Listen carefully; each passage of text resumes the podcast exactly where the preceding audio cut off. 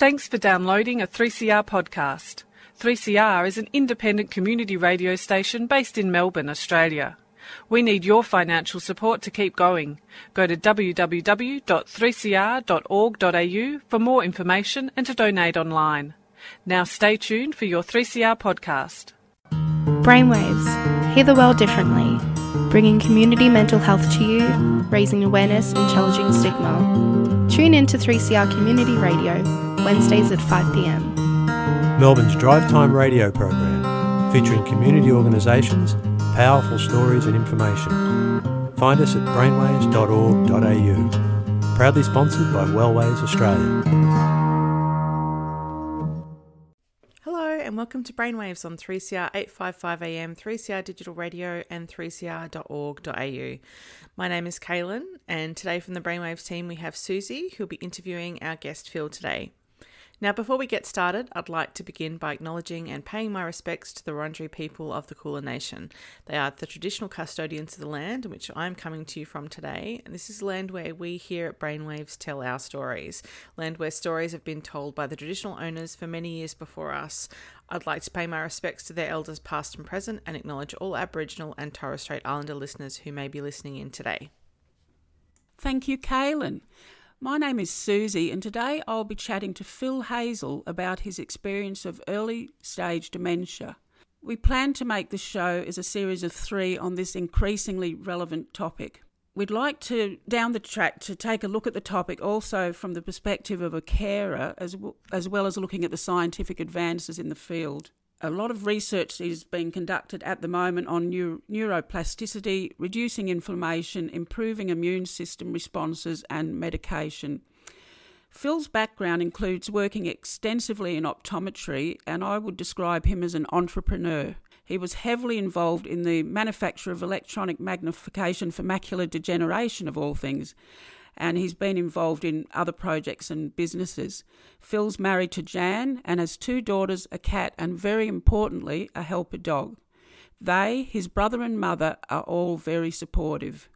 He loves fishing and camping and is very disappointed to no longer be licensed to drive his car and beloved jet boat. Phil retired after developing Alzheimer's disease at a young age. However, as you are about to find out, Phil lives a very rich and fulfilling life as an advocate for those suffering with dementia. Phil and his helper dog Sarah fly around Australia and the world regularly, speaking at public and business events about dementia. In fact, he's speaking in Melbourne in August, and I'm hoping to get there. His immediate past included being chair of Dementia Australia, the advisory committee, and he's, he's still a very busy advocate. Phil has recently been involved in Dementia Australia's Consumer Summit in Canberra, is part of the 3DN Lesser Common Dementia Advisory Group with the U- University of New South Wales. He's participated in the project with Australian Commission for Safety and Quality in Healthcare, developing consumer resources for people living with con- cognitive impairment. He's also participated on a, as a panel member for the launch of Dementia Action Week at the Sydney Opera House with Ita Buttrose and other people, including Maggie Beer. Phil has also been a guest for Studio 10 and ABC TV morning show speaking about dementia and discrimination against people with dementia and the response to the Royal Commission into Aged Care Quality and Safety. So, as you can see, Phil leads an extraordinarily fulfilling life, and we are lucky enough to get him here on Brainwaves. So, welcome to Brainwaves, Phil Hazell. Thank you, Susie. I appreciate you asking me to come on. Um, I think it's very courageous of you, and I'm very um, pleased. I think a lot of people will be really interested to hear your story. Um, Phil, is there anything else you would like to share about your background apart from what we mentioned in the intro? Um, no, I guess other other than to say Dementia Australia has become so important in my life Yes. since then, but we'll perhaps touch on that a little later. Okay. Um, I guess just for for a, a bit of background, additional additional to what we've already discussed, Phil, how old are you, and how old were you when you started to realise that things were not quite right, and how did this happen? I've just turned 63. I was diagnosed at 55, but Jan started to notice some changes uh, probably from 53 onwards. Yes.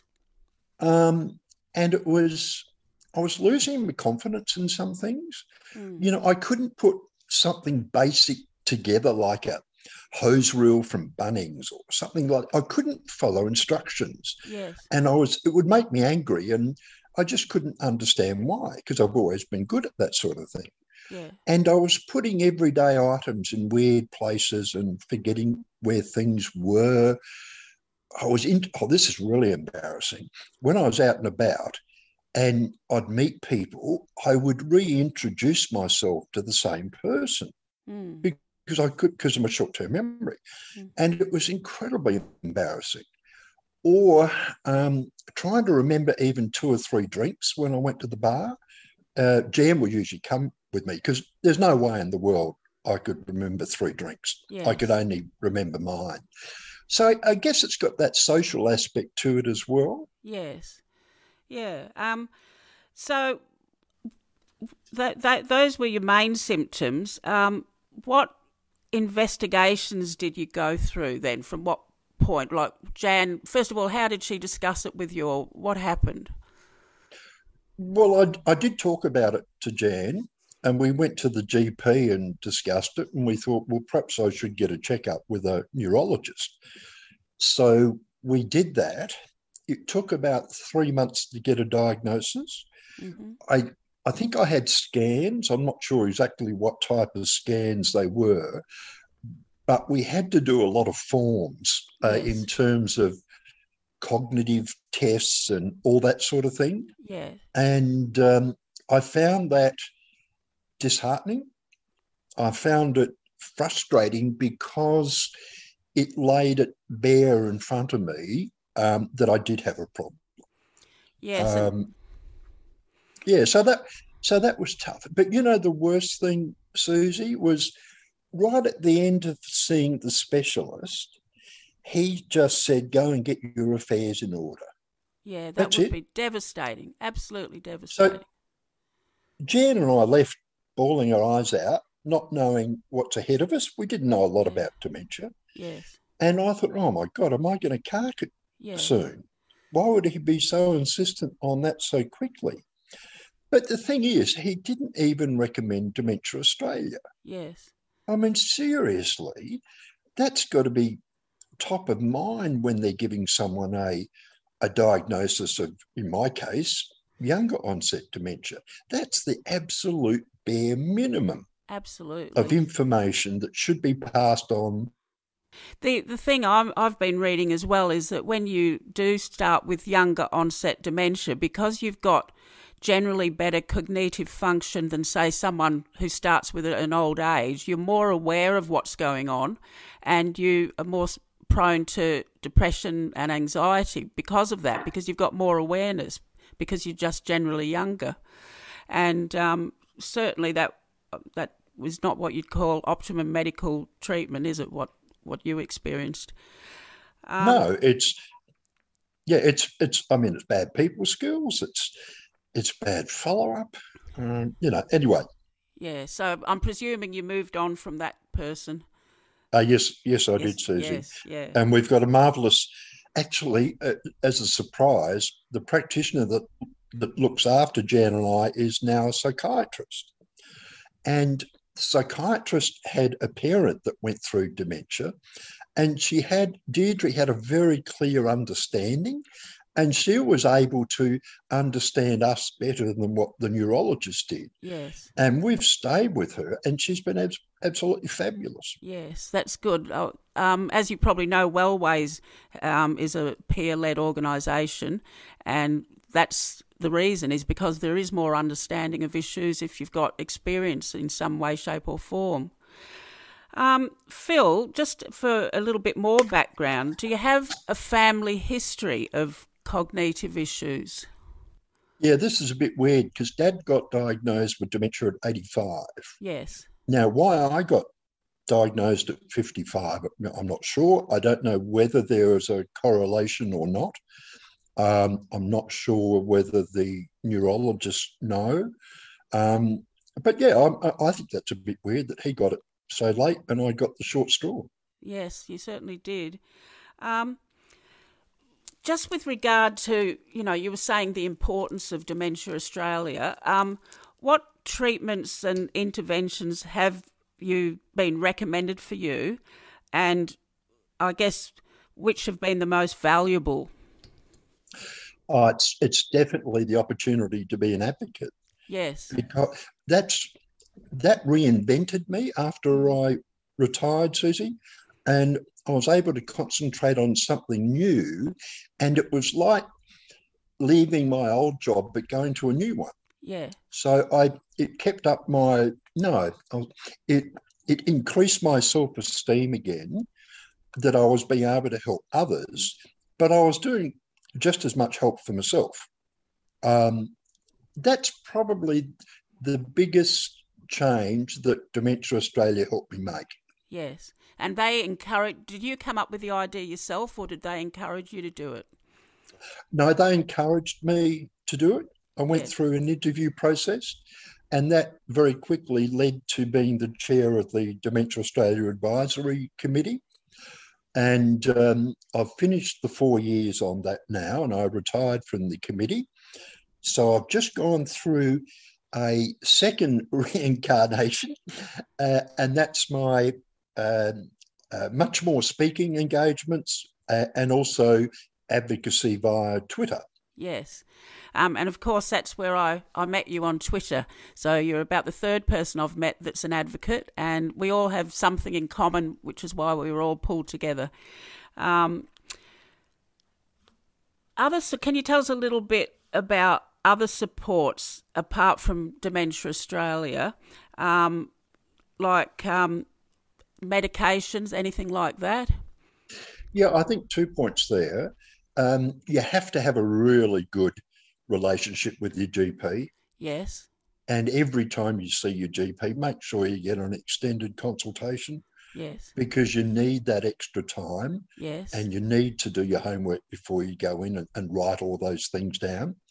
Medication, um, I take a particular drug, I think it's called Aricept or something like that. Yes. I honestly don't feel any change. I know some people find it an enormous help. Uh, but I, I can't judge if it's it's helped or not, Susie. Yes, it's one of those things, isn't it? It's like face cream. If you put it on one side of your face only, you, after a year you might be able to see if, see if it yeah. worked. Yeah, but not so with that sort of medication. So, on a day to day basis, what's your life like? Do you have systems in place? Yeah, I do. Uh, number one, it's fulfilling. Uh, number two, um, I I've fallen back on my organisational skills. So everything during the day I have diarised. Doesn't matter what I have to do. It's something that I cross off as yes. I go. Yeah. And at the end of the day, number one, I I've finished the jobs I'm obligated to do in terms of Jan and I, yes. of which I should be obligated to do. So yeah. organisational skills are really important. I have a carer every yeah. Tuesday and Thursday.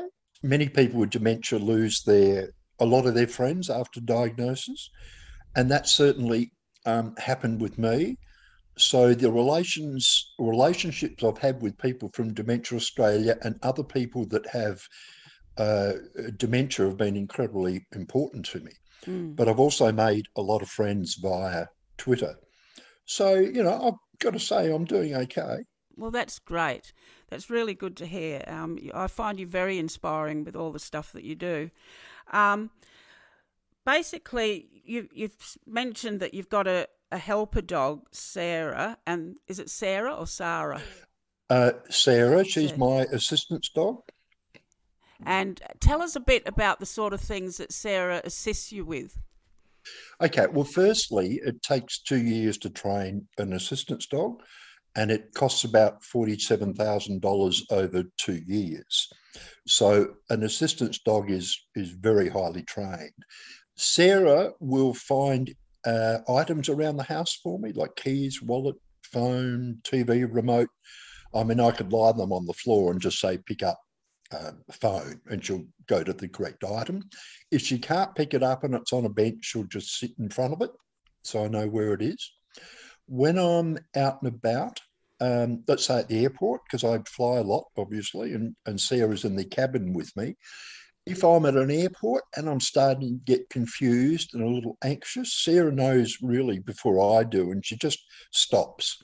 Yeah. And I I realise that's the time I've got to sit down and just relax, give Yes. Sarah a cuddle, and Yeah. she's all over me at that stage.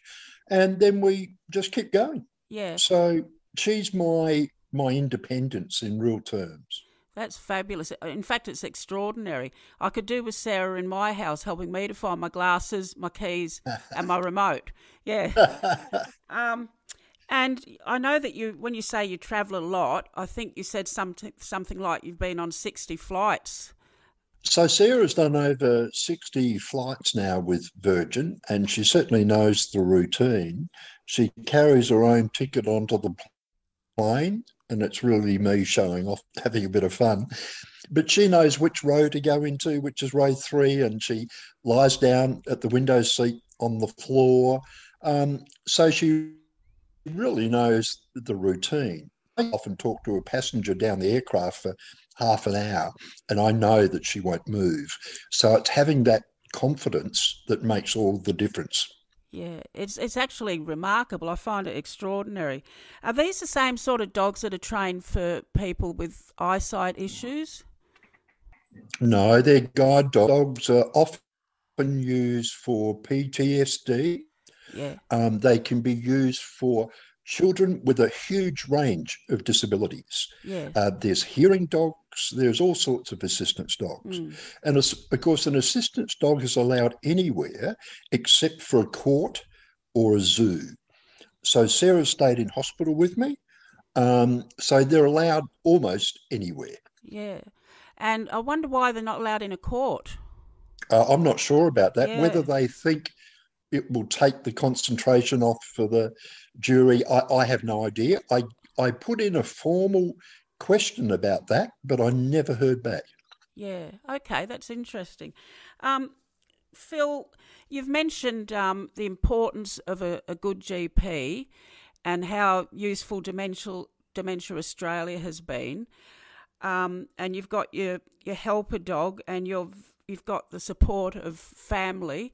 I was sorry to hear that you lost some friends. That's really sad, in my opinion. But um, uh, I don't even really know what to say about that, but it's good to hear that you've made new friends and that you've got so many supports. But is there anything else um, that you can recommend for people, or is there anything else about your story? Yeah, yeah, yeah. There is, Susie. Um, one of the big things that always benefited me is being very open about my younger onset dementia.